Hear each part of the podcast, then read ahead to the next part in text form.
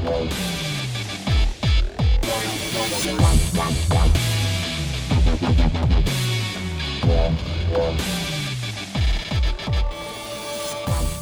and welcome to the Forward Unto Dawn podcast. I'm David, aka Dangerous Dave, and I'm joined by two regulars who I'll let introduce themselves. Hi, I'm Postmortem, uh, otherwise known as Isaac. And uh, I'm Danny Slightly Live, and uh, hello. We're here to discuss the recent E3 reveals, mostly the fiction side, because the gameplay has been talked about on a lot of different sites. If you don't know what we're talking about, you should go to the wonderful Forward Unto Dawn E3 2012 hub. You can find it at forwarduntodawn.com slash E E3 2012. Is that what we're going with, really? Go now. All right. I actually did use the E3 hub quite a bit during E E3. Uh, so, what did you guys think about what we saw at the event overall? I was honestly really shocked. Like, it was, yeah, it was not what I expected at all. And I think because of that, like, I I wasn't able to like emotionally wrap my head around what I was seeing. It it really it took like a full day to sink in, and then after that point, I started watching it again and again and again, and every time it gets better and better. I just thought we should. Utter really is it? Is that all you can do? Really? Ugh. I'll go play some God of War Four on my PlayStation Three, man. What about Far Cry Three? Wait, so I didn't even see that. What was that like? Everyone was going on about what exactly was so horrible about that trailer? It was just. I didn't actually see the beginning, but I heard that it just kind of trying to be in your face about all the different mature aspects. Yeah, okay. Rated M for mature. Uh, I won't even go into it. You can watch it. Okay, I'll have to look that up. It's not Halo. yes, not Halo. I mean, I personally was pretty impressed because I thought they did a really good job of showing us a lot without showing us a lot. Like, as much as I know I definitely was afraid, oh god, they're to show like the villain and it's not to be interesting anymore because I don't care about spoilers, but I guess there's a certain amount of showmanship I like in my games. And I was really glad that with what they showed us, like reassuring like this is halo this is the cool things we're to do but also keeping a lot of mystery about what was going on Wait, wait, wait. You were expecting them to show the villain. That's like expecting expecting to see the Gravemind during the Halo 2 reveal.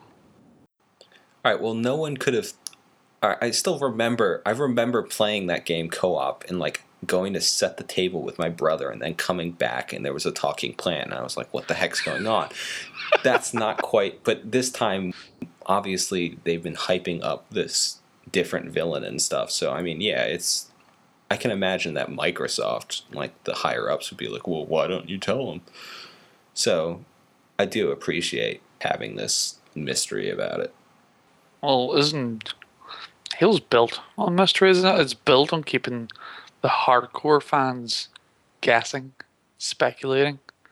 If that wasn't there, it wouldn't be Halo. and there wouldn't be this site hey forwarduntodawn.com exploring the deeper secrets of halo just repping the brand Yeah, I think that's the last time you should do that. Oh, yeah. Uh, so let's uh let's break down the trailer. Well, it starts off with the I think the most surprising part, even though it wasn't that meaty fiction wise, was that it starts with a live action trailer. yeah, that was that was a surprise. Yeah, I don't definitely think don't think anyone was expecting a live action intro.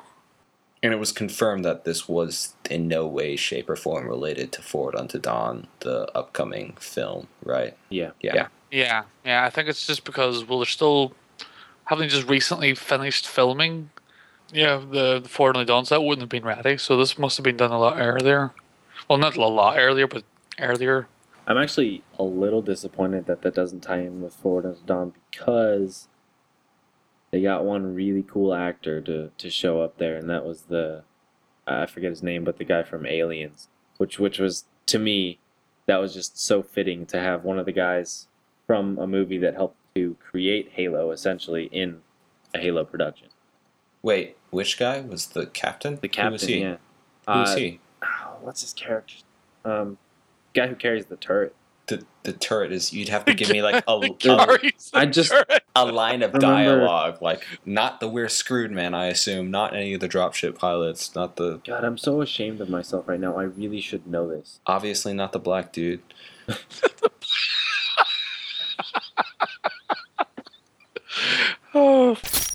He never really did that much in the movie. I don't think. Did he get killed in the the first wave when they go into the the environment thing? I think so.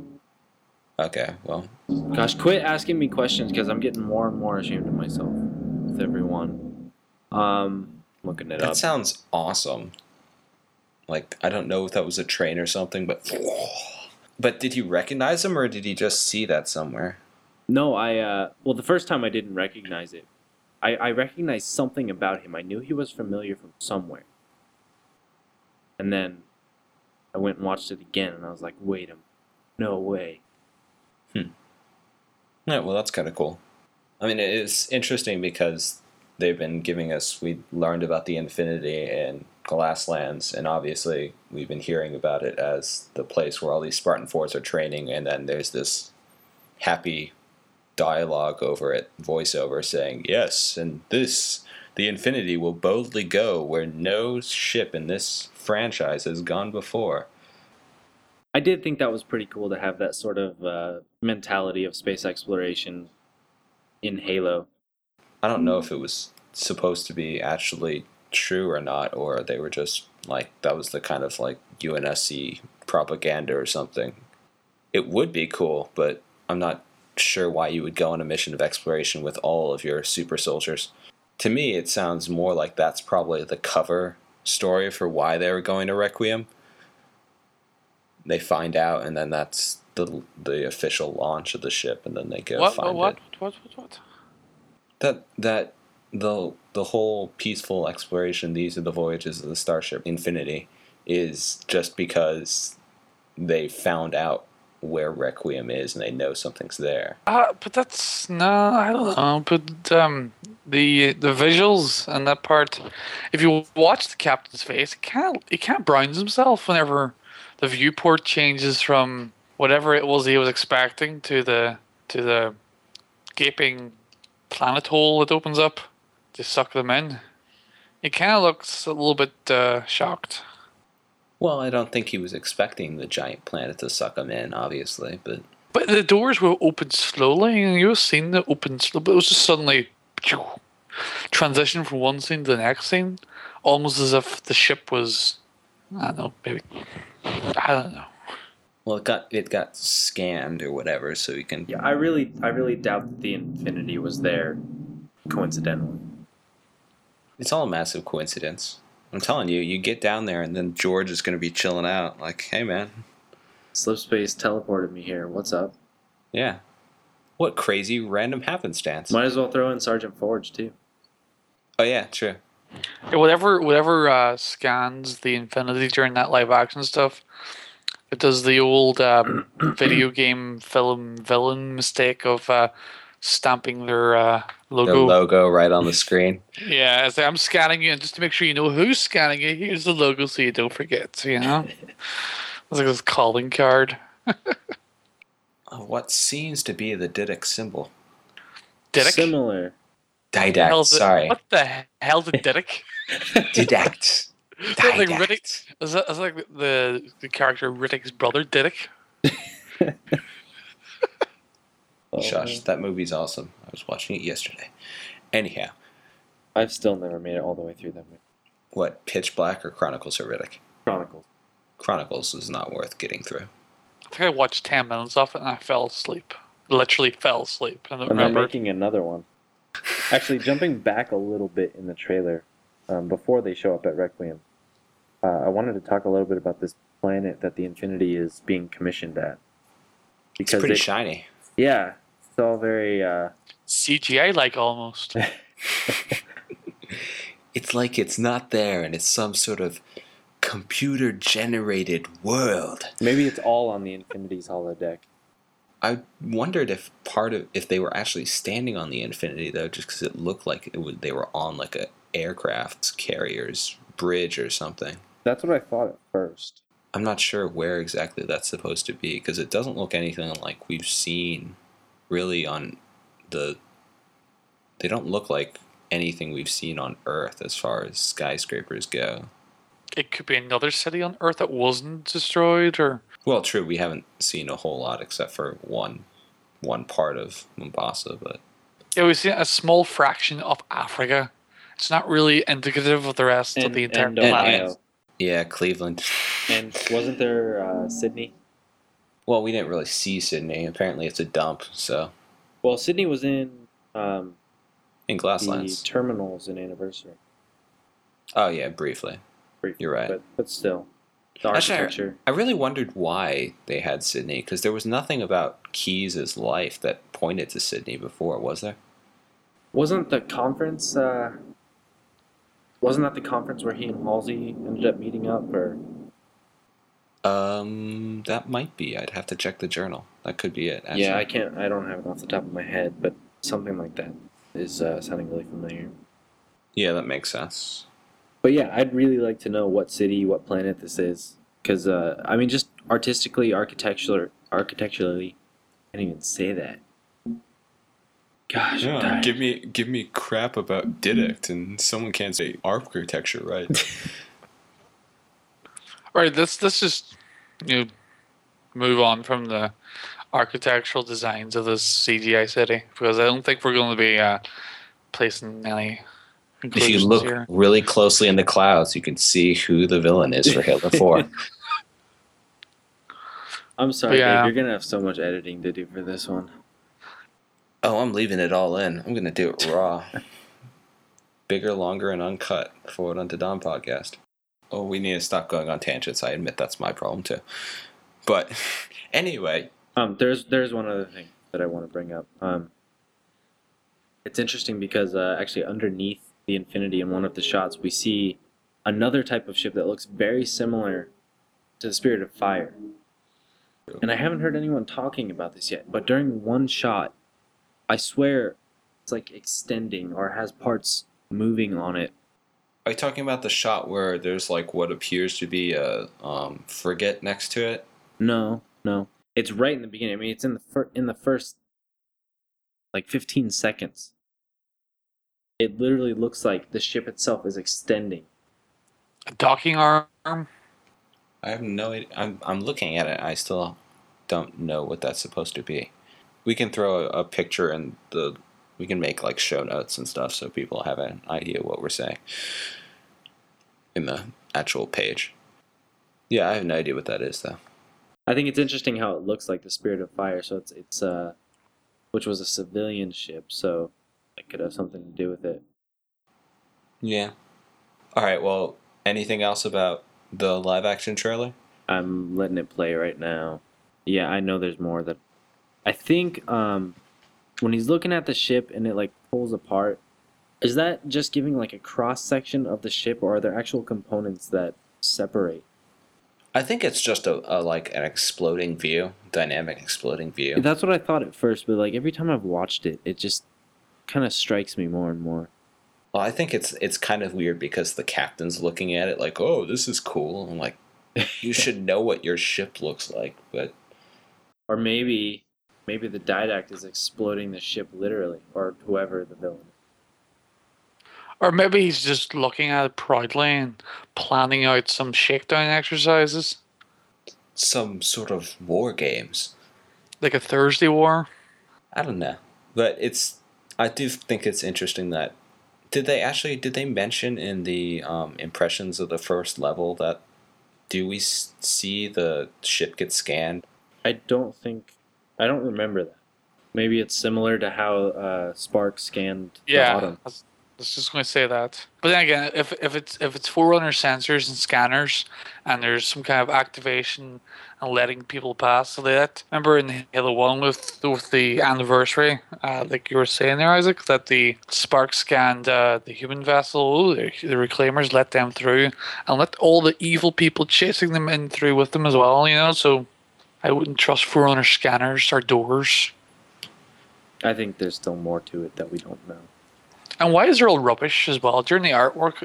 During the artwork, in the artwork, that you can see there's all crap floating about those doors. It's like they don't let all the ships pass and they just sort of ping off. You suck them in. Is that good or bad? Bad ping. At the same time, though, uh, the Forward Unto Dawn was in the process of exploding as it was getting sucked in. So Yeah, but look at the wreckage in the artwork. That's more than just forwardly dawn debris. Well, but it also shows a Covenant cruiser being a third of the size of the Forward Unto Dawn, so I think it's kind of artistic license. yeah, yeah, scale's a little probably a little off in those. I'm not, I'm not talking about the cover art. I'm talking about the earlier art that shows the same sort of area. Remember? Yeah, yeah, that's what I'm what I'm thinking about. Yeah, not the not the new box key art stuff. Where It was one of the last shots in the concept art trailer before the flashy Promethean red all over the place. oh Promethean red. Oh, look at you making assumptions. they got the same legs. I mean, No, they don't. No, they don't. Look at those legs. Damn different legs. Don't say that. Skipping ahead, jeez. All right, well, he he it- brought it up. He brought it up. we'll get to that. We'll get to that. All right, so we switched from the live action with questionable acting to CG land with um, Master Chief and Cortana, and the Infinity coming out, kind of sparking and all EMP'd or whatever. You have to admit, the live action transitioning into the game like that was just awesome. yeah, it, it worked really, really well.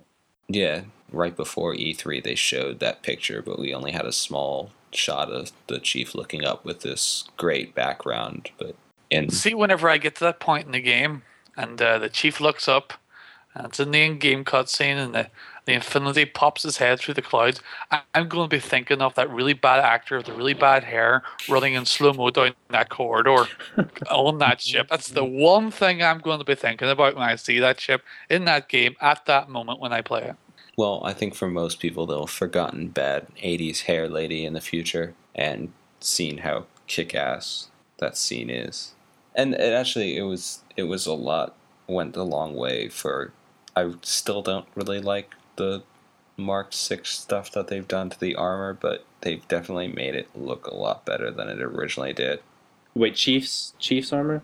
Yeah, the Chiefs armor. It definitely looks a lot better. Before we get on to that, I- think we're we're dodging an important thing here. Ship goes to planet. Planet opens his butthole, opens lets the- ship in. Why is the the ship sort of shitting out electric and stuff and malfunctioning and crashing? Like what what the hell did Planet EMP bomb the ship when it scanned it? The scans interfere with every single convenient electronic device on the ship? Why is it all like going bzzzt? Or it's being controlled by an external force. I think the zzz, zzz is just kind of really obvious plot. Zzz. Like let's let's make this obvious that it's not going in under its own power. I guess. So they lost control of their own ship and it's been steered in and landed. Crashed. But why? It doesn't make any sense. Why would they? Why would this planet take the ship in and force it to land, and then send little armies of little e- evil AI and they attack it? I mean, ugh. Because the Didact needs an army to fight the evil guy. And I do have a question as well that that live action thing makes me ask, and that's going by well, I knew of the Infinity from reading Glasslands, from the mention of it. Why is there no Spartan Fours? We haven't seen them yet. Yeah, but, uh, but why were they not mentioned? The, why were they not shown? Why were they not even hinted at at all during that live action thing at all anywhere? If you want the honest answer, it's probably budget reasons. Like they were using like military surplus stuff for a lot of the actors. I think just the fact that they weren't going to make they could have inserted CGI Spartans, just like they insert a CGI city into the background during one of those scenes easily. But animating a CGI Spartan is a lot harder than a matte painting of a city. Who says they have to animate? It could be just standing. There's a couple of scenes where everyone's standing around, standing still. They could have inserted Spartans or. All right, Danny. As someone who has worked on on commercial shoots, I'm gonna say that you do not have proper respect for how much work that stuff can take. Oh, don't you dare pull a rank on me on this. oh, I will. the thing is, they, they didn't show the Spartans anywhere. They didn't hint there's even Spartans on board. All we know is that this this this this crew is just a bunch of bumbling random dudes. Given what we know about the Infinity from Glasslands, and given our own advanced meta knowledge of what the Infinity is about and the Spartan Fours, not seeing any of it in the live action thing there is a bit telling. I think it's possible. It's possible. I don't get that feeling from it, but it's definitely worth bringing up, and that's inter- That's interesting that you make that point. Yeah, the Spartan Fours are absent, and I just have I have theories about that that I'll, I think I'll bring up later. I remember in Glasslands there was a lot of uh, a lot of complaints over how Karen Traviss handled communication across interstellar distances, in that it was it was very instantaneous, whereas in other bits of Halo fiction there was more delay. Well, in I think Nylund specifically said that the only way of getting reliable communication was through like slipspace relays or something like that. But they were slipspace buoys or yeah, it was like something that ONI only had a few of, and it was yeah, like extreme yeah situations. You can have everyone's traffic, but admittedly, Parangosky could be running the show with her Kilo Five team, so they might get okay, priority. Because I there was a shot of a woman talking to apparently. Oh yeah, yeah, talking to her son live. I also like to make uh, point out as well that the um, the, the the communications with a Spartan team trapped on a shield world might be considered top priority, just just for some consideration. Yeah, and it is the most advanced ship in the human fleet. But I just thought I'd bring yeah, that, that up just too. in case. That too. That's that's also a very good point. Yeah. Yeah. Then again, if you watch the live action thing, some woman sitting there either watching a video of her son or daughter or, or interacting with her son or daughter on the Infinity. So I think that's just a bit of uh, creative liberty. I just think that it's far too short. That little clip's far too short to draw any serious conclusions from it. Yeah. Mm-hmm. Although the uh, electrical sparks could tie into them all freaking out at the end and screaming and holding their heads. Yeah, that made me start thinking of uh, Event Horizon for some reason. Yeah, that, that that was weird. I, I I get the ship control. I get everything else. I don't get that. Yeah, like why are they in pain? Why are they screaming? What's affecting them as as biological beings? You know.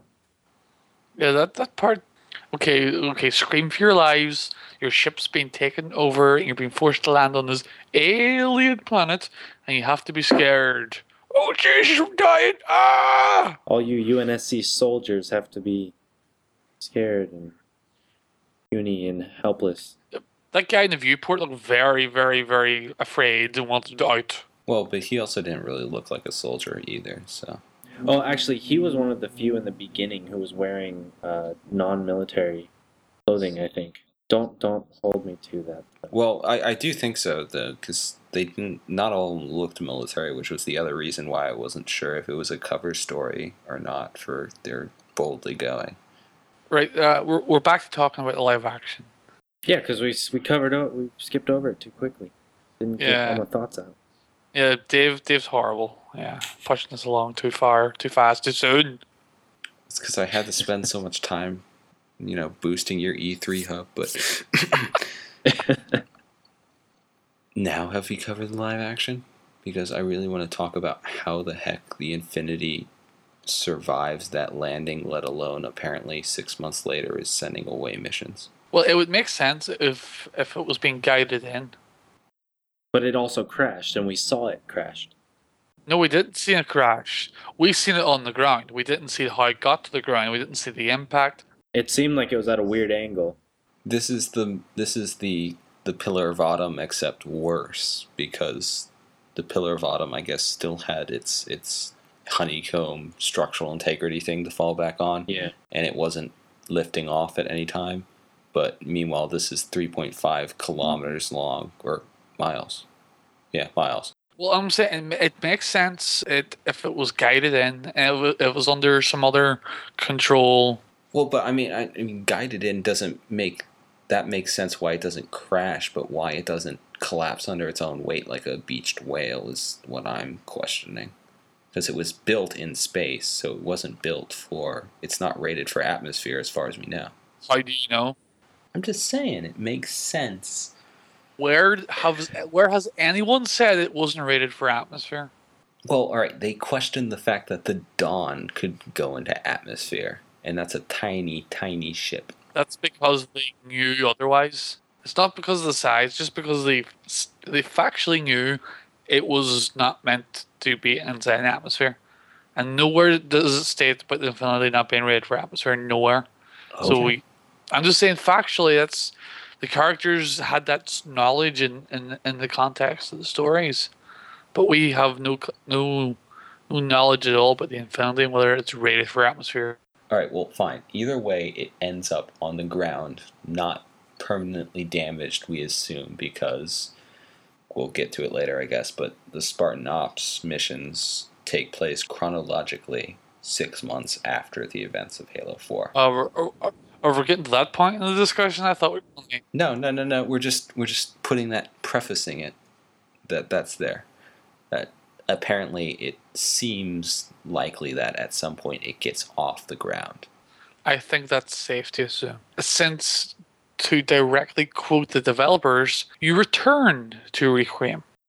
They were talking about the different uh, fire, the Spartan Ops levels. They were talking about Cauldron, and they were talking about other locales that they will visit, and uh, that were aren't on Requiem. So it's not just Requiem. So that means you have to get off Requiem since you're being deployed from the Infinity. Yeah. Okay. So then, after the Infinity crashes, there's this thing that floats up behind Chief, and he points his weapon at it, and then after recognizing what it is, he lowers his weapon.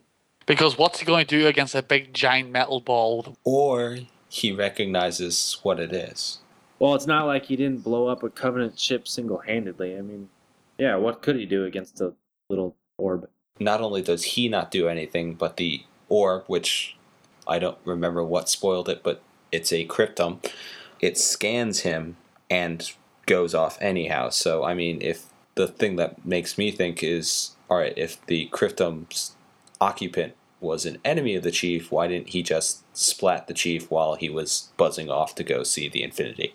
I don't think cryptums are are designed with a battle mode. Even just physically.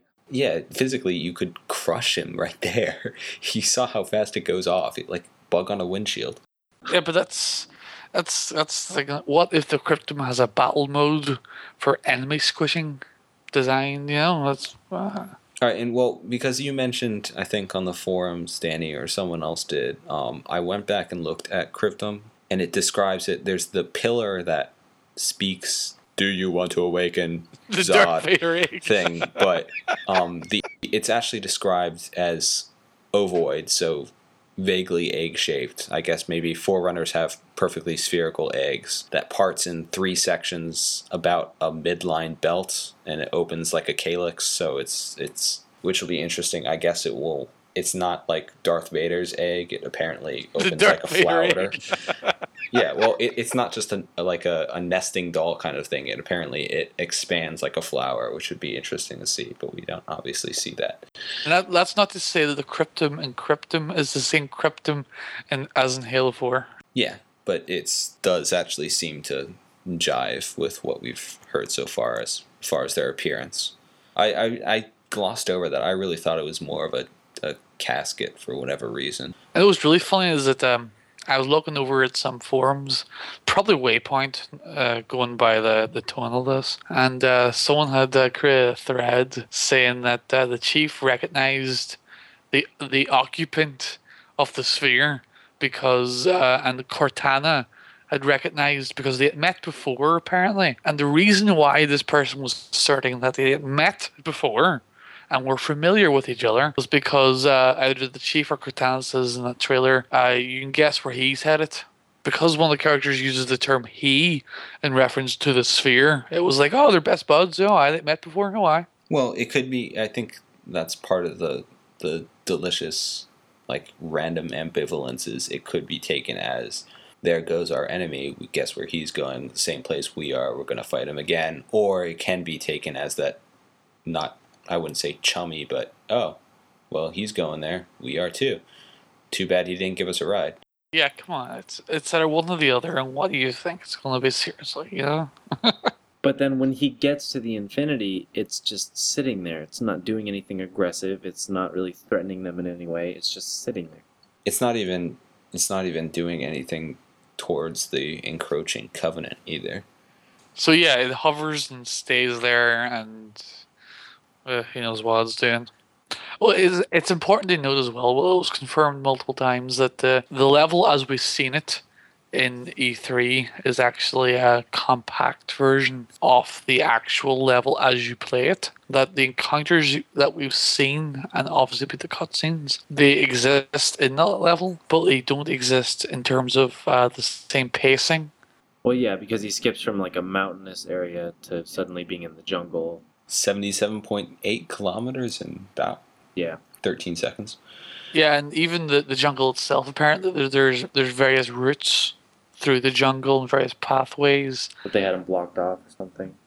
Yeah, well, it was just truncated. It was it was specifically cut down and condensed for E3 just to make it probably just to make it a better visual presentation for the 10 minute window that they had. Yeah, to fit within the time limit. I'm hoping that that uh, reveal of the Prometheans, even though we already know what they're going to be, I hope when we play, it's actually going to be more dramatic and uh, drawn out. No, no, no. Everything we see in that level happens. It's only the timing between and probably things that also happen in between those things. That's what I'm saying. Is that I'd like it to be more like the level 343 Guilty Spark, where you get glimpses of, in this case, it would be the crawlers, more than just once before you actually encounter them. But the, I mean, there were things in like Sierra One One Seven that changed. Yeah, that's the first mission. Yeah, so that changed, even though it was the same thing, like the brutes capturing Johnson and beating up that one dude. I guess it's Stacker. No, that was Reynolds.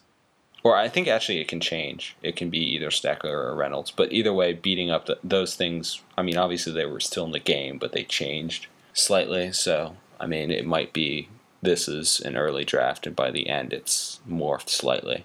Didn't morph me. What are you talking about? It might change. That's all I'm saying. Change me? No, just change, as in physically change. You said change slightly. I was like, what? Change, yeah, change slightly the word, not the name. Anyhow, it's all about you, isn't it? Yeah. Well, before we get into the jungle, I wanted to bring up the, I guess when they have the, the player takes control or whatever, they have um, something new to the series. They have video boxes that show the, um, the people you're chatting with or whatever. Well, they had. I, I shouldn't actually say that that's the first time because they had it very briefly in the prepare to drop cutscene in ODST in the very beginning. They had Dare and um, Reynolds. Wait, no, not- that was in the that was in the pod Buck. itself. That was Yeah, in inside the pod. I mean, so but it was the same basic thing. It was just integrated. Although, uh, late, I will say to Danny later during the gameplay demo, there is a guy who just talks over the radio without seeing his voice. So, that, they're obviously going to do both. I think the people on uh, Halogaf Radio pointed out that it doesn't quite make sense that Cortana's in a video screen when she's supposed to probably be in your head, which made me think maybe she isn't in your head at that point. She's actually at a remote location and that she's not going to be necessarily tagging along. Why the would she time. be at a remote location at that point in time? Because we don't know the rest of the plot at this point. I did actually. This was one of the first things that stood out to me as as off. Because yeah, if she's in her head, we shouldn't be seeing her. It not only does it kind of go against what we've uh, gotten used to, which I'm sure a lot of this game is going to be doing a lot, and that's fine. But it destroys a lot of the emotional connection between your character and Cortana. In that she literally is in your head, whereas placing the video of her makes her seem, yeah, more remote. some people were saying, "Oh, well, this is done to like reinforce the connection," but I kind of agree with Isaac. It, it kind of it kind of cut, imposes a distance, whereas this aliens in your head is a much maybe it's a little more abstract for players who haven't played before, but it's much there's much less distance obviously than having someone on a video screen. I th- I think uh, uh, if it helps players connect with the character instead of just hearing the voice, they can see a face. That's that's the first obvious thing I would have thought of. Oh, who knows? Maybe it might even be integrated into Cortana's story a little bit. Could be cool. And obviously, obviously, they want to show off the um, facial mo- motion capture technology a little bit. I mean, they, well, that's what really what it boils down to. And I mean, she did. I mean, whether or not it makes sense, she did look good in the thing. She like kind of she changes where she's looking or whatever. Like she suddenly noticed something or is startled or something like that. Yeah, but that stuff isn't cheap, and if you have it, you're gonna use it. But yeah, definitely. Like uh, I, I just think they want. Yeah, like, like you were saying, they just want the players to connect more with the characters, and one of the ways you can do that is by actually showing the characters. Stand by what I said. I agree, Isaac. All right, then just to uh, just to recap, actually, where whereabouts the demo takes place. As we know from the Game Informer article, that was our first look at Halo Four, and, and give us the first details about the uh, the campaign. That um, the the Covenant come across the Forward Unto Dawn, and and um, they, they they they boarded for whatever reason. Cortana wakes the chief up because there's signals on the, the motion sensors and there's whatever else. So we get from that point where the chief discovers the Covenant fleet outside his wreckage, and I assume uh, they will be just outside the fort on the just outside the big gaping Requiem hole that sucks them in. So whatever happens, there's a transition. The doors open up. They get sucked in. Then we come across the next part, which would probably be the next level because the whole thing there on the 40 down is the opening level. But the second level, the second part, would be landing, crash landing on the Requiem surface, and you're by yourself. These new alien units, you don't meet them at all until the three demo takes place. So that's a third in the game. Up until that point, you're only fighting Covenant. And that makes sense because the Covenant were sucked in and probably landed alongside you. So as you're going about exploring the place, that's where the E3 demo starts, I'd say. So, do you think it's the third mission or the fourth mission going by previous campaigns? I think it's probably the third, or it could be the fourth, depending on what they do with the Covenant and how they want the Chief to interact with the Covenant before they introduce any any of the other elements. But I think it's probably the third level. So, your first level will be on the Forward Unto Dawn, and then you crash into the planet and then second level will be exploring the place for the first time going about do your business looking around um, cortana co- commenting on the, the alien place commenting on the scenery commenting on the buildings or whatever you encounter and then the ship the infinity crash through the clouds cue the third level although you're missing two things unless this is at an earlier point in the third level that was cut and that's Chief obviously become Chief and Cortana becoming familiar with the cryptum and whoever's in it. I think that happens. You don't think so? So you you think it's you're going with the look at where he's going? It's I mean, just a generic. They would, they would they would probably say it because they don't even know that there's a person in there. Yeah, wherever he's going, I'm going there. Oh yeah, well, not let's let's, let's go there ourselves. No, that's I think it's just a generic pronoun, isn't it? Pronoun? Yeah, I but I, I, think I think he would have said wherever that's. I going. think Cortana would have said wherever that's going. Yeah. Or maybe Cortana has a little bit of extra knowledge from her forerunnery stuff, and she recognizes it's a cryptum, and automatically assumes there could be someone inside it.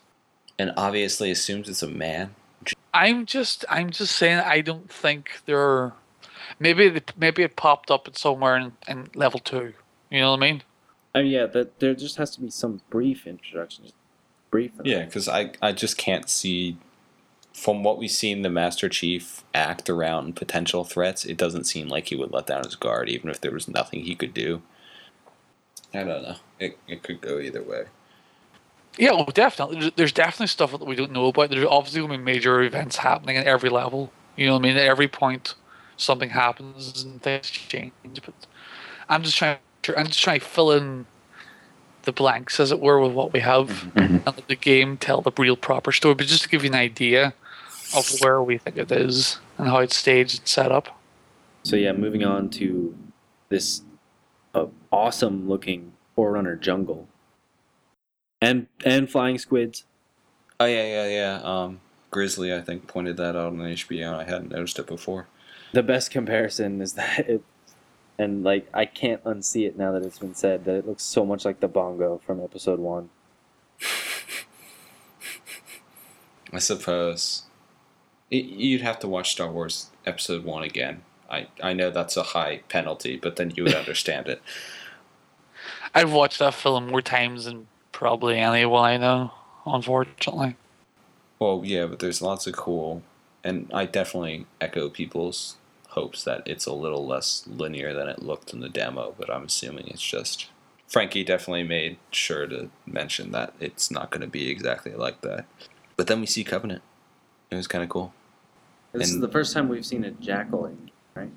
Uh, yeah, we only saw concept art of it before. The jackals have been putting on weight or something because they, they I think I think it looks so cool now. I, I don't know. It's just it. They they definitely went with.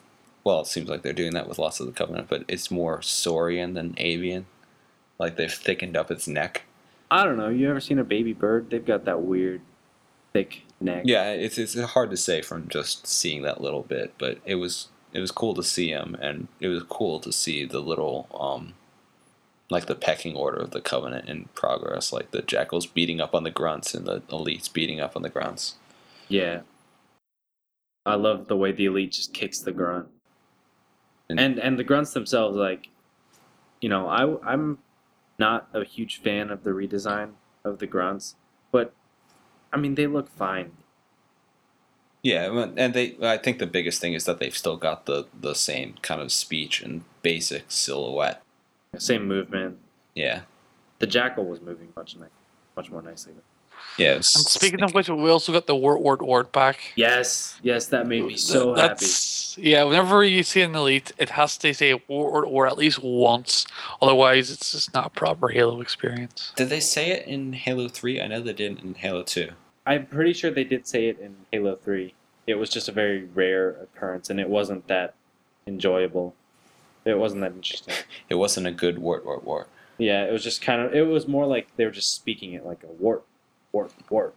But we also get to see sword wielding elites charging us, which was also cool. That was awesome. That that that moment, that uh, visually, I know it's scripted. Oh, I hate.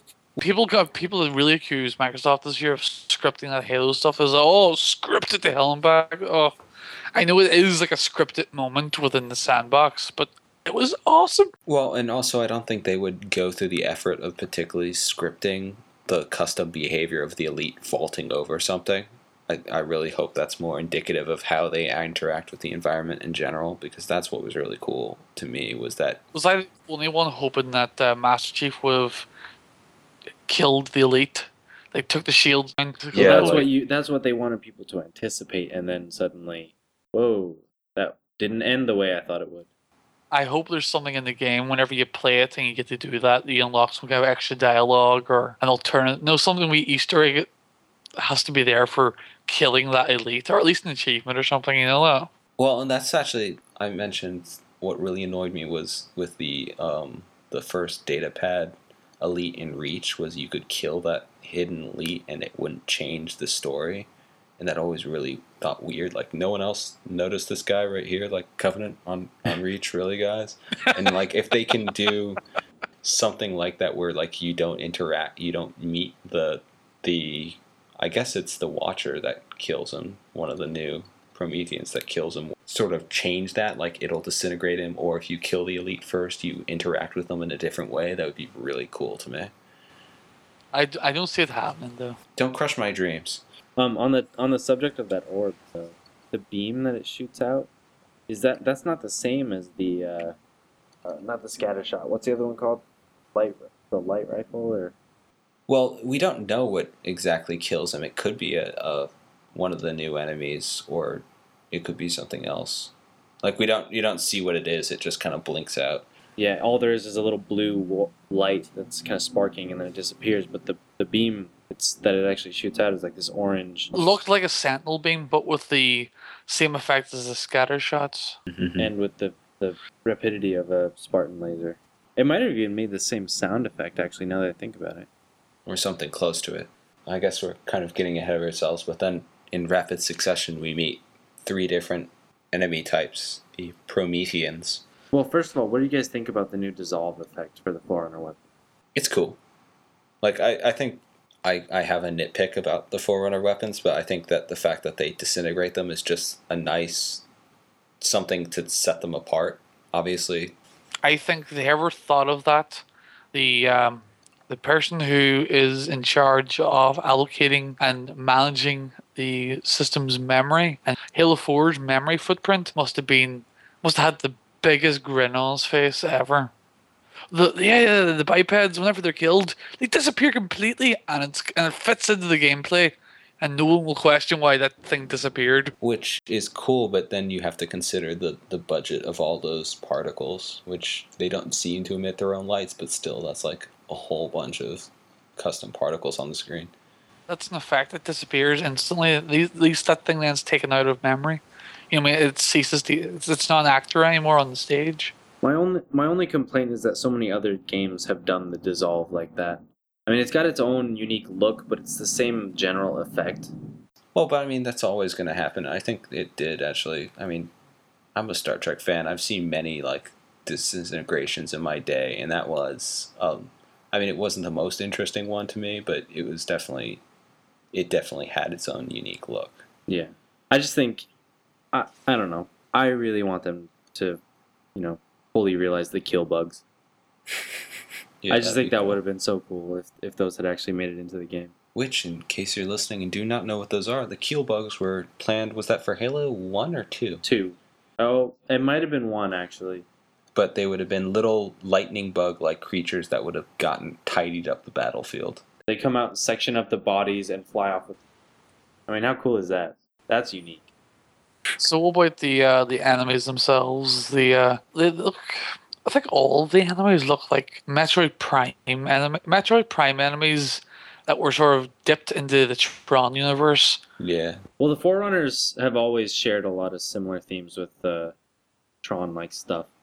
Well, but I think it's also with what we've seen, they are. It's to me, it's you like look at a Sentinel, which I'm going to be sad if personally if Sentinels don't make some sort of appearance. I know that I'm like the only person in the world who cares about that. Did you see the latest piece of um, the latest concept artwork I uploaded to the forwarduntodawn.com concept art gallery? No, I have not. Tell me, Danny, what's in this awesome artwork that is now conveniently available for my viewing pleasure on the Forward Unto Dawn concept art gallery? Well, it was a piece that uh, Josh Holmes put up as his background on Twitter, apparently. Like, I wasn't able to track down the original source, whatever, but um, apparently he put it up in his Twitter background and they took it down. And it shows you these really awesome looking new sentinels and this big, massive, random gravity well. The piece is called Gravity Well, and it's taken from the, the Halo 4 campaign. All right, but all right, new Sentinels are cool, but I, I miss the old like three prong ones. I do. I just want to see the Ghosts of Onyx Sentinels, honestly. But these, these sentinels are awesome because they kind of remind me of the uh, you know the interrogation droid from Star Wars, where it's a big fat bulbous thing with a little needle sticking out. that's, that's what they remind me of. All the enemies with, like you said, the Tron thing, they are definitely, I think, a distinct difference from any of the Forerunner visual styles we've seen. I mean, they've got some of the same elements, but especially with the, the everything all sparkly, glowy, they are definitely different. I think I think that's a good indication of the the vibe that they're going for. I remember Frankie uh, during Halo that he wanted to try to push the difference between this new setting and the old settings. That the new setting is vibrant, it's active. What if you went to a Forerunner place and it wasn't a ruin? It was it was active. It was alive. Well, and the other thing is obviously the difference between a Sentinel and all the stuff we've seen is, I mean, even the Watcher. We've got the crawlers, the kind of dog-like creatures. We've got the Watchers, which kind of get spawn up these creatures, and then we've got the Promethean Knights. But they're all very, they're not organic. So Cortana has told us, but they look organic as opposed to the Sentinels, which have always been robotic to their core. Yeah, yeah, that's as well the the Promethean tag as well, and the and the fact that they're called knights, crawlers, and watchers, whatever. We only we we get that information uh, from the meta descriptions. They're not in-game descriptions. We haven't got any information on any of this from inside the game. So we have no idea what the context is of any of this information, of any of the names or anything, you know? I really hope they don't get named in the campaign, like they might, that they probably are in like Spartan Ops or something, because that's six months later. But if they aren't in the campaign, that'll be great, just to further the fact that you don't know what's going on and you're kind of cut off and these are new. I think that would really enforce it, not like Cortana saying, hmm, these things, they remind me of knights. if anything, Cortana's probably going to interact with the computer systems at some point. and People to learn. that out. Oh, I would hope Yeah. so. Also, the same thing goes with the weapon names. I don't want to see that in the campaign, really. Whenever the weapons first came up for the first time, they were already they were already identified on your HUD by their Yeah, proper that's that's what I'm talking about. That's kind of weird. Beyond that, I don't think you're going to. Yeah, I wouldn't worry too much about that. The only thing you'll ever see talked about in the campaign is super weapons that would be directly named and referenced, nothing else. Like you never hear the, the chief talk about any of the guns he's using, ever. Well, that's because we talked about this on HBO. Canonically, the chief never uses any single weapon aside from a AR for the entire series. Basically, he like takes he takes a break in Halo Two, and then he's back to the AR for everything.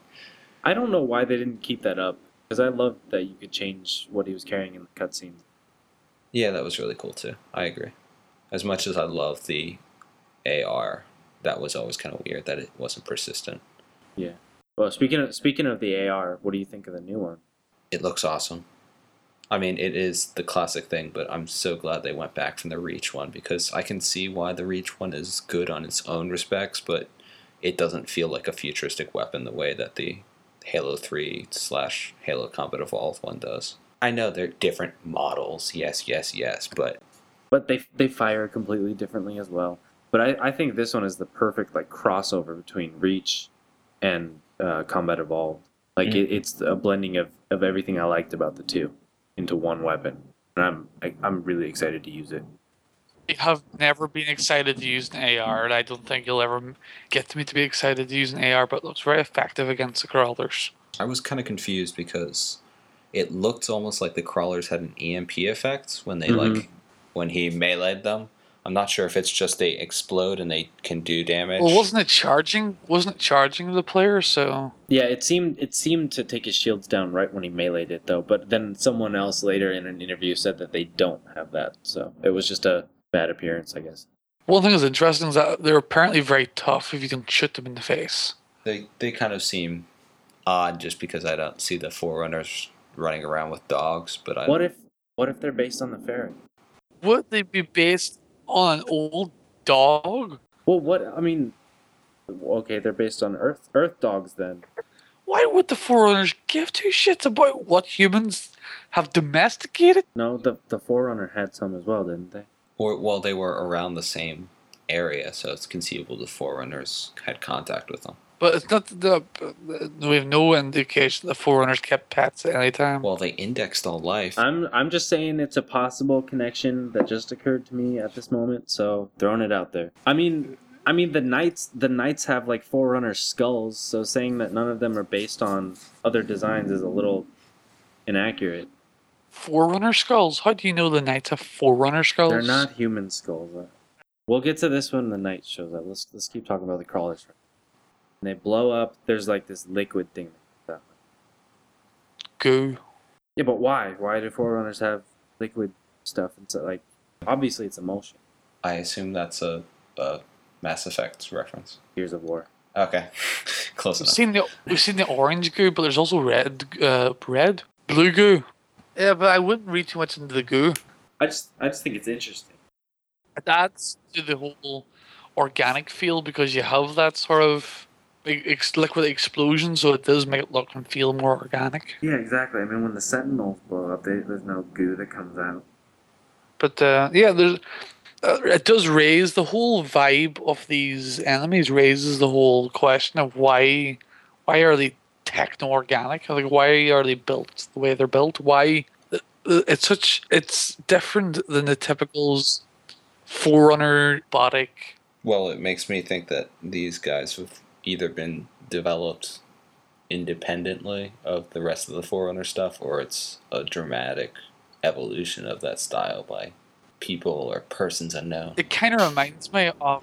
It reminded me when the when Cryptum came out and they uh, they introduced the uh, the War Sphinxes. It was it just seemed really out of place.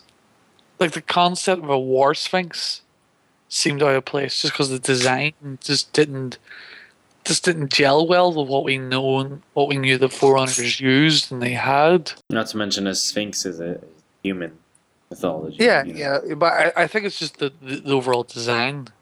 That's why we get the, the, the term. But that that's what struck me when I seen these. It, the, it's alien to what we know and what we understand, what we think we know of the Forerunners. Mm-hmm. Moving on to the Watchers, who are kind of I love how the knights them out. Yeah, speak, speaking of poo monsters,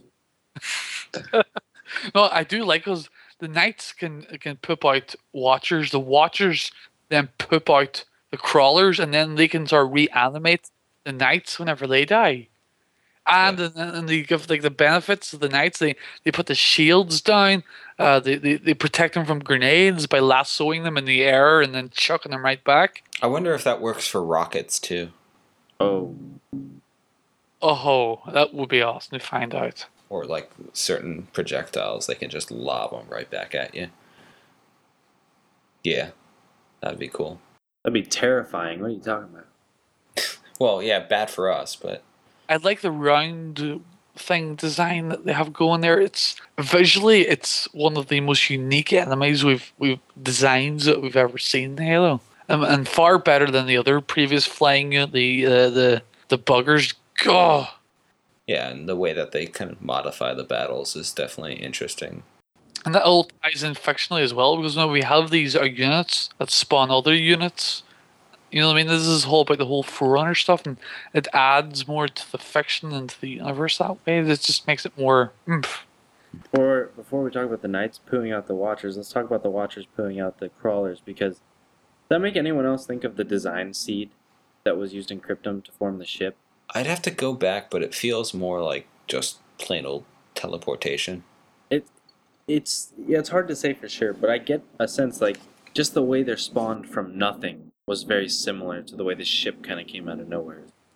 Well, it's not they're spawned from nothing. They, they could be summoned. You know what I mean? Because it's it's attracting the AI from the environment, maybe.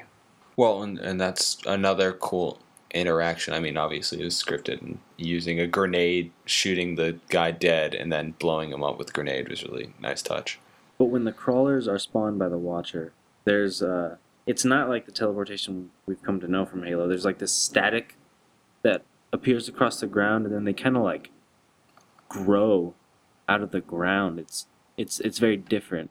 And maybe maybe I just need to see the animation up close better than I am in this video right now. But it's different for sure.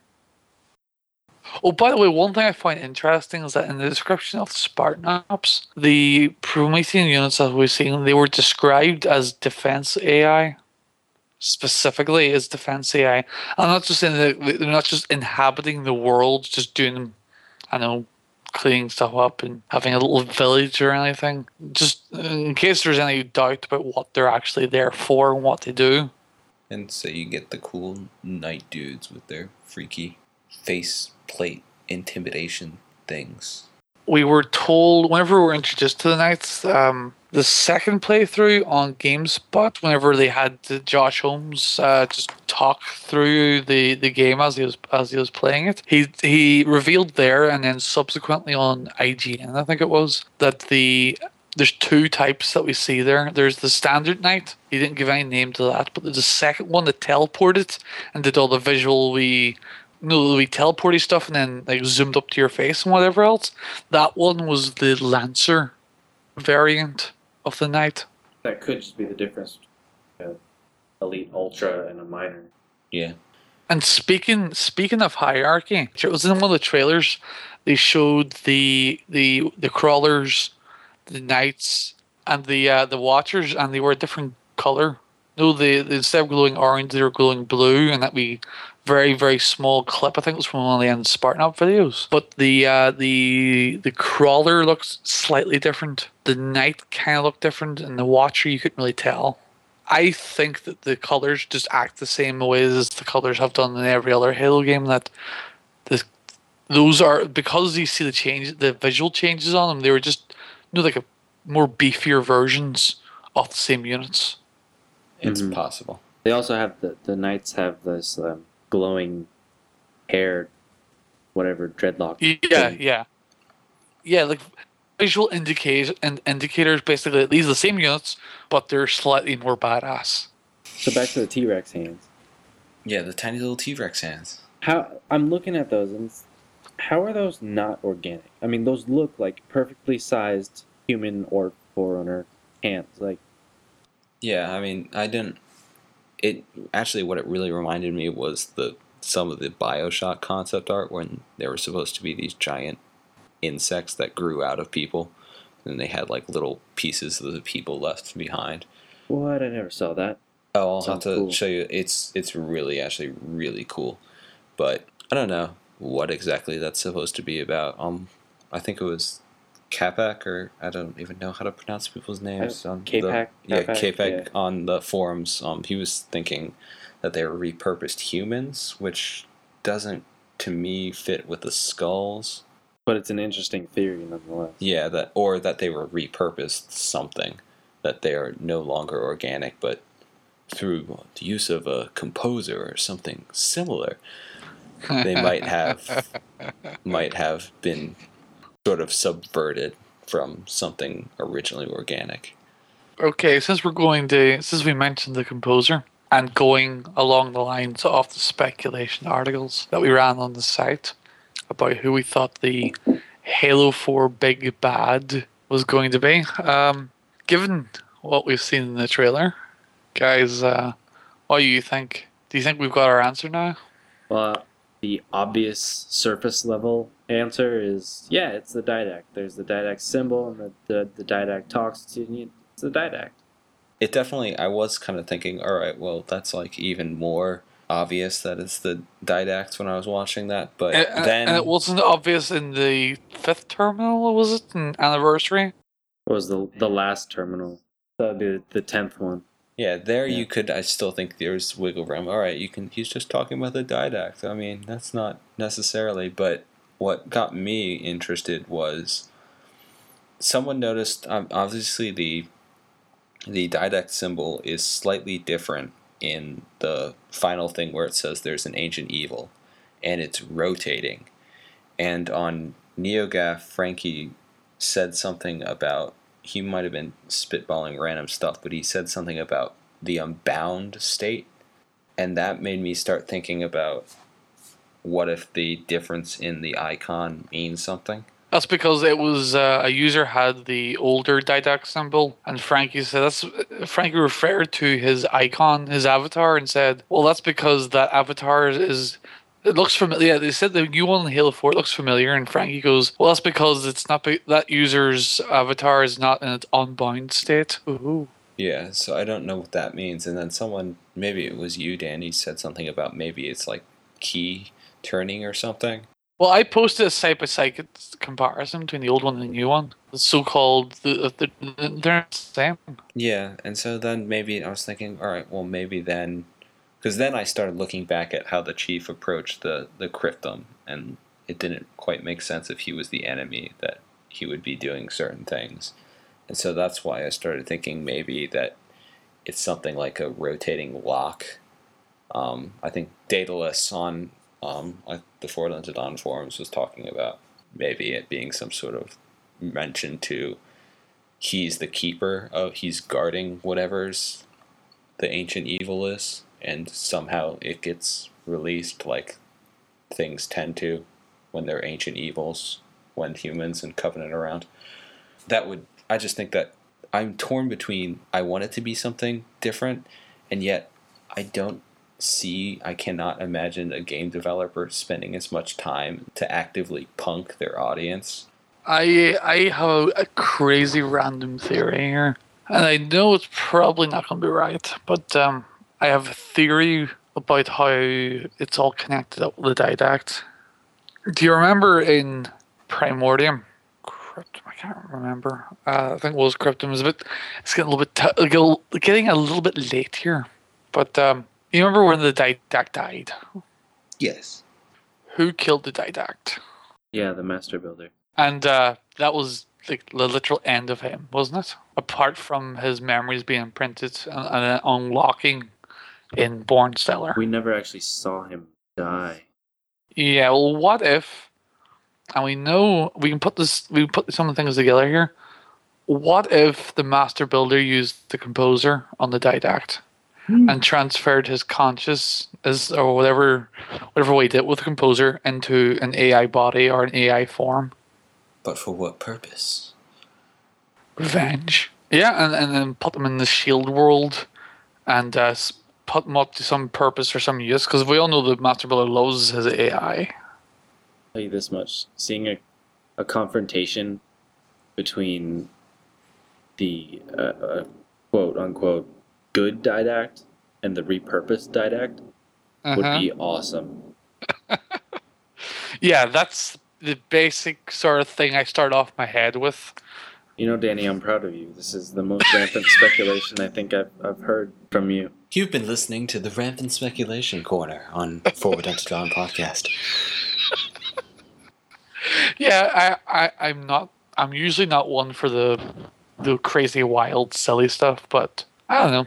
I just thought it was worth a punt because I don't want it to be didact. I mean, I really don't want it to be the obvious didact. I've told you guys I don't want it to be didact, and I haven't wanted it to be didact for a long time. Well, and a lot of people in the forums have also said it might be that he is the enemy for now. And I mean, we've got two whole games after this for the status quo to change.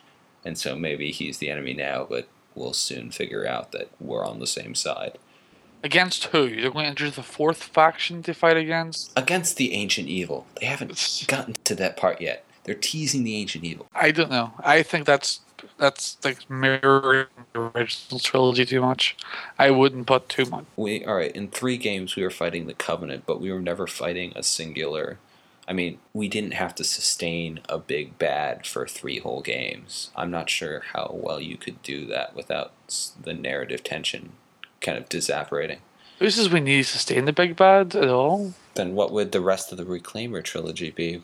Like, I, I just feel like that what they're setting it up to be so interconnected. I, the rest the rest of the Reclaimer trilogy is whatever the f- gotten off through Reclaim because it's, it gets off Reclaim because Cortana wasn't too happy about letting something something off the planet. So wait, is she when? I guess since we're ramped in speculation, we can get back to something concrete. Was she on the Infinity Bridge when she was saying that? All right. And what got me was I asked other people, and they didn't really know what was going on either. Was yeah, there's like the random quick cut of like the chief or someone else's fist clenching, and I have no idea what the significance of that is. I, I think that's just to show that Chief is gonna be faced with a really, really intense struggle that leaves him like literally dying on the floor or close to it or whatever. So how do you convey this epic str- this epic internal struggle? Well, look at clench. At clench. Can you do a butt clench? No. Fist clench? Yes. my crazy speculation for Halo 4. There's going to be about 90% less butt shots compared to Reach. That's just my, my personal thinking. I don't know that new Cortana.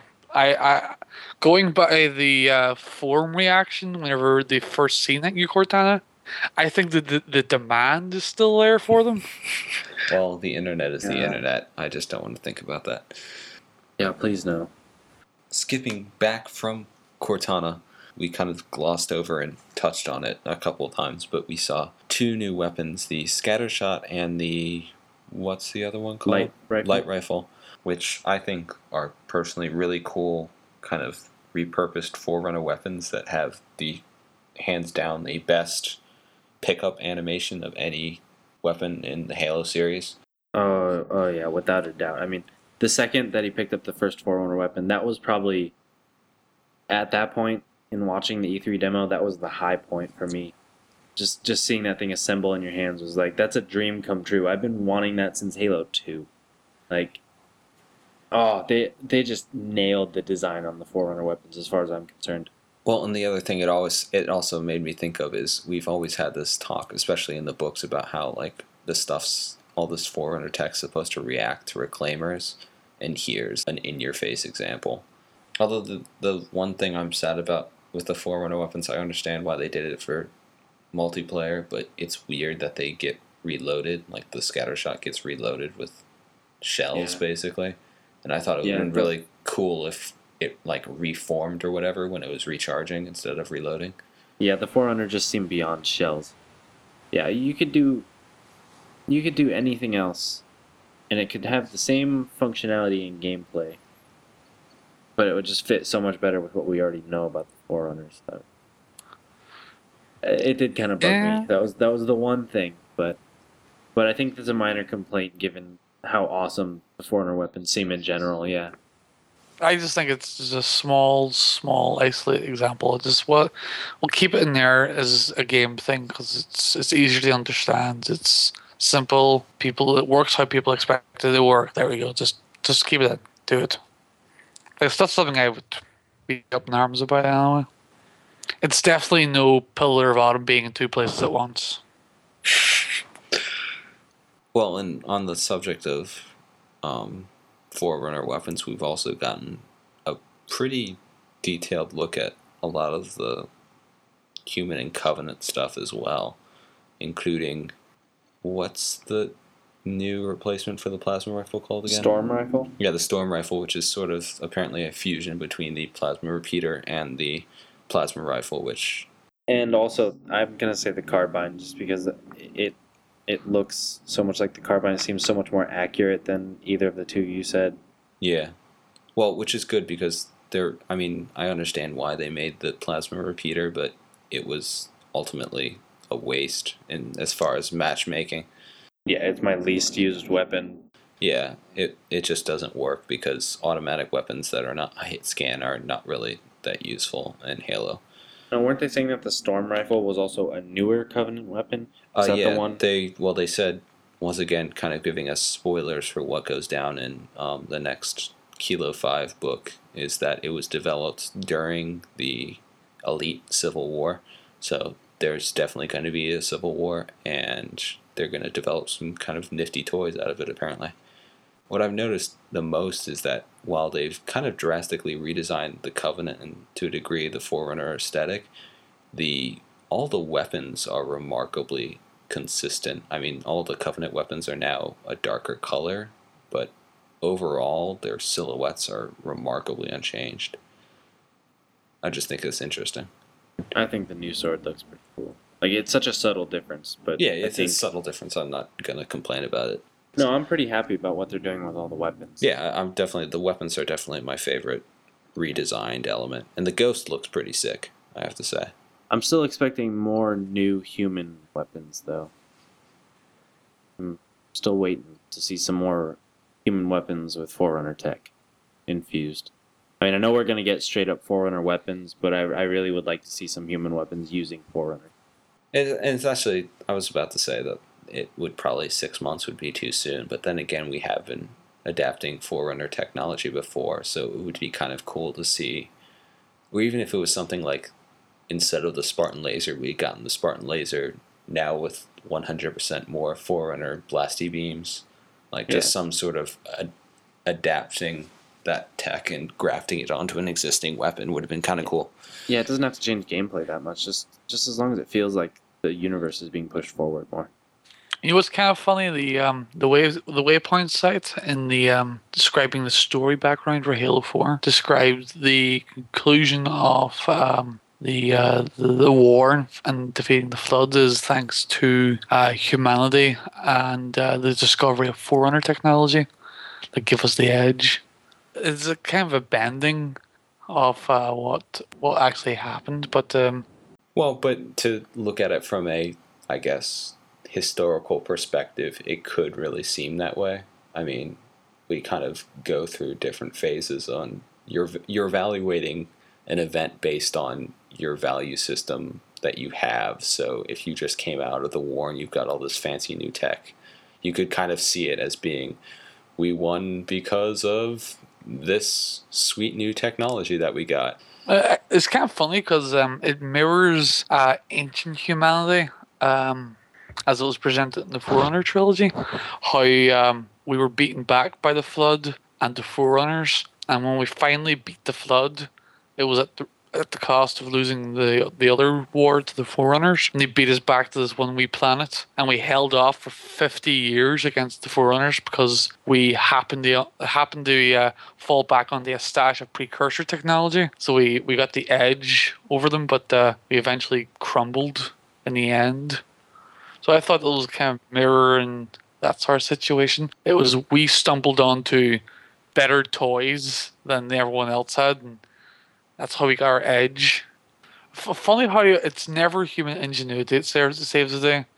We never think our own, our own way out of things. It's always the gods give us fire.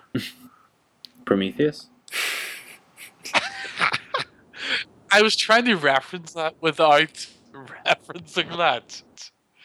Oh god. Sorry, it's on my mind. We know, we know. It just.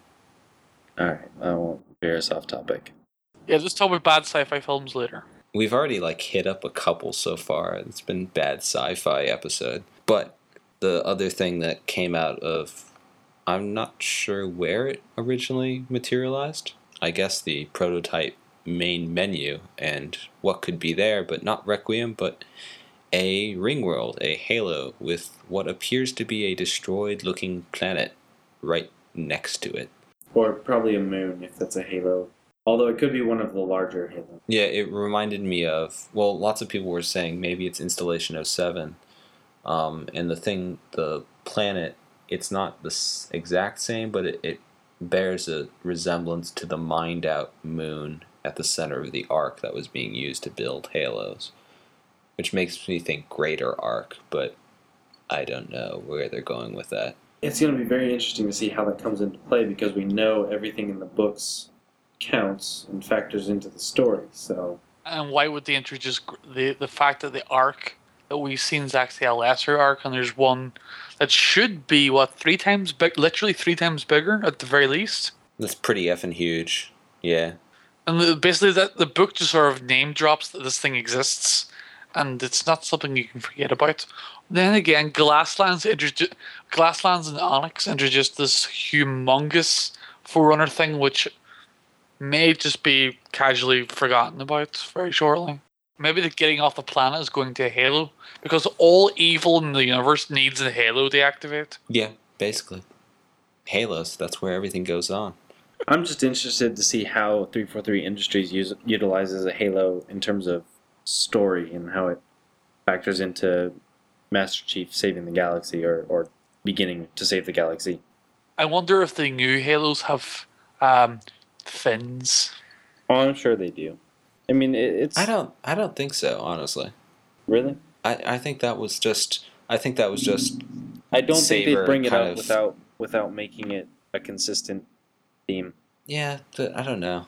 I feel like it was done in the anniversary to kind of wean us of the uh, the halos that we're used to and, and get us used to seeing this new one. I hope not because all right, well, if that's true, I will like go out and make a t-shirt and be like Halos don't have fins, believe. Uh, he said weenus. What? Wean us. okay there, Danny. Somebody needs some sleep. I'm Come- sorry. I, I just No, thought that no. was, The robot needs his rest interval. Cycling down. I, just- I, I just sorry. I just thought weenus was entirely. funny. What is going on? Oh, you have to squeeze weenus in there somewhere in the introduction. Mm-hmm. That could be it right there. Okay, anything else since Danny's rapidly approaching ludicrous comprehension? anything else to talk about? Um, there's a cool shot of Chief falling out. Yeah, I actually I was really sad when I looked at that because for a second I thought it was the classic Mark Six, Uh, and I was like, yes. Wait, no. I'm I, my hopes are kind of crushed that that's ever going to be explained. That's that's crushed, but the fact that they made an Arctic BR skin for retailer incentives makes me hope that maybe there's a classic BR skin that you see in the first couple of levels. I would, Oh, would that would be really. I cool. would die for that. But I think that's that's just like a a material, not not the actual model itself. Yeah. Shh. I can still hope. I can still believe. That would be awesome. Oh, oh, oh, the the Okay, we see the the end of the trailer has a lot of good stuff to pick over. Master Chief walking alongside some Spartan 4s who look kind of like ODSTs. That leads into what I was saying earlier about the Spartan 4s not being present in the opening video. Sorry, the opening video, the, the E3 live action stuff. That the Chief doesn't have Spartans. If there are Spartans on board, he would be leading the fracking Spartans. He's the fracking Master Chief, you know? So the fact that there's no Spartans in, those, in, in that one scene that we've seen may indicate the Spartan 4s don't actually get involved in the Infinity until it leaves Requiem altogether. So you're saying that you think that shot of the Master Chief was from Spartan Ops because they have said that we'll encounter the Chief in Spartan Ops. No, it's from Spartan. Ops. it's from the campaign.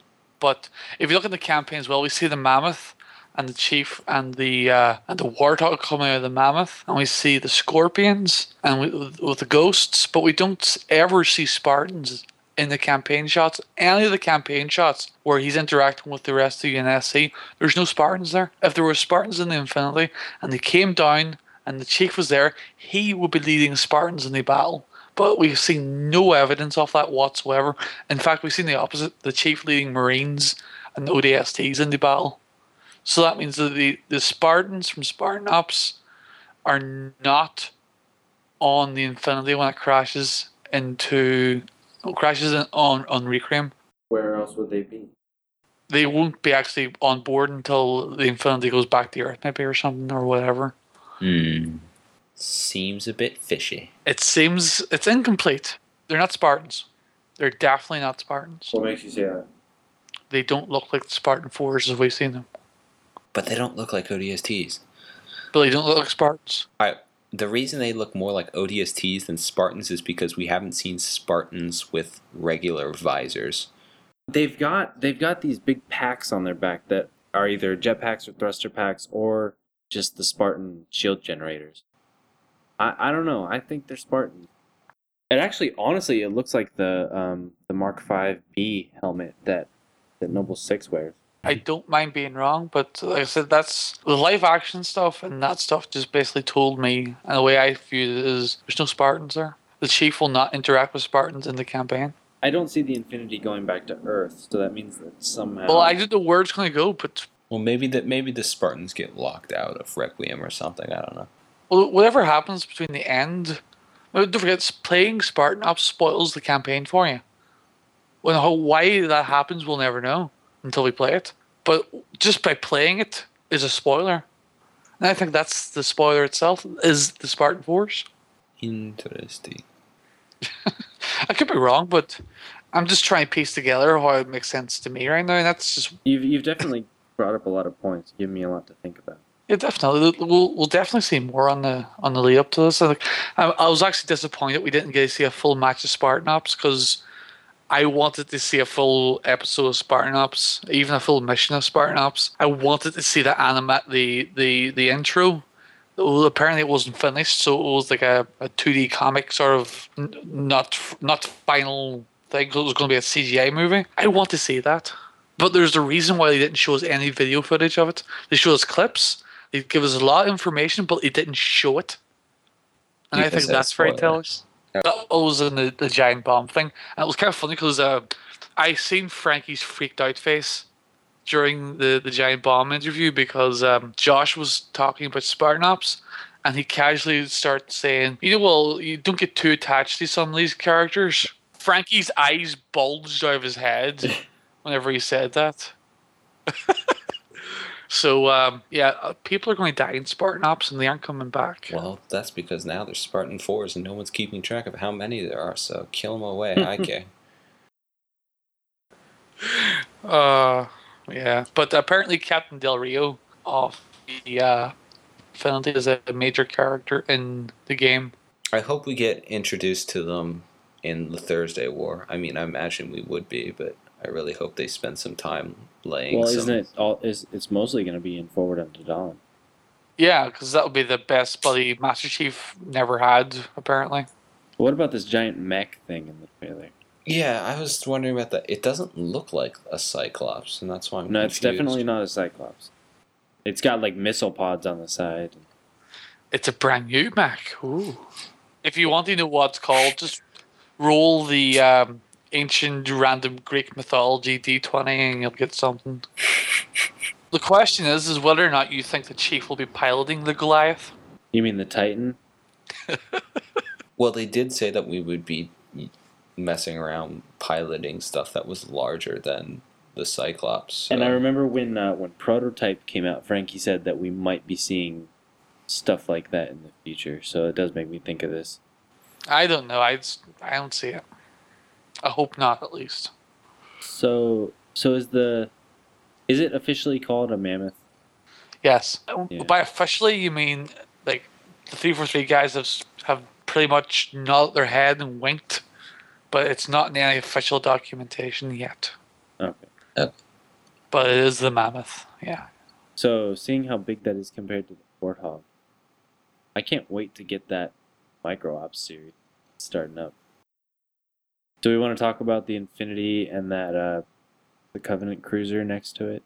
The like size difference or you mean like how just- it's ridiculously tiny? Yeah. It makes no sense. Yeah, it, it no sense at all. I think that was probably just artistic license not dealt with yet. Because yeah, hope so. CCS battle cruiser should not be that small. I think it's just a size issue. I mean, you can see it next to what should be like escape pods or archer missile pods, and it's, yeah, it's it's way too. Yeah. Unless the forerunners have a shrink ray. oh. okay. Well, anything else before we wrap up? That's that's all I've got. Uh, anything else to add, Danny? No, no, no. I'm, I'm fine. Okay. I guess that concludes this episode of the Forward Unto Dawn podcast. You can rate and subscribe to us via iTunes. Uh, leave us comments there or on this episode's page under the comments section, or you can join our forums and join in the discussions there. Thanks for listening, and goodbye.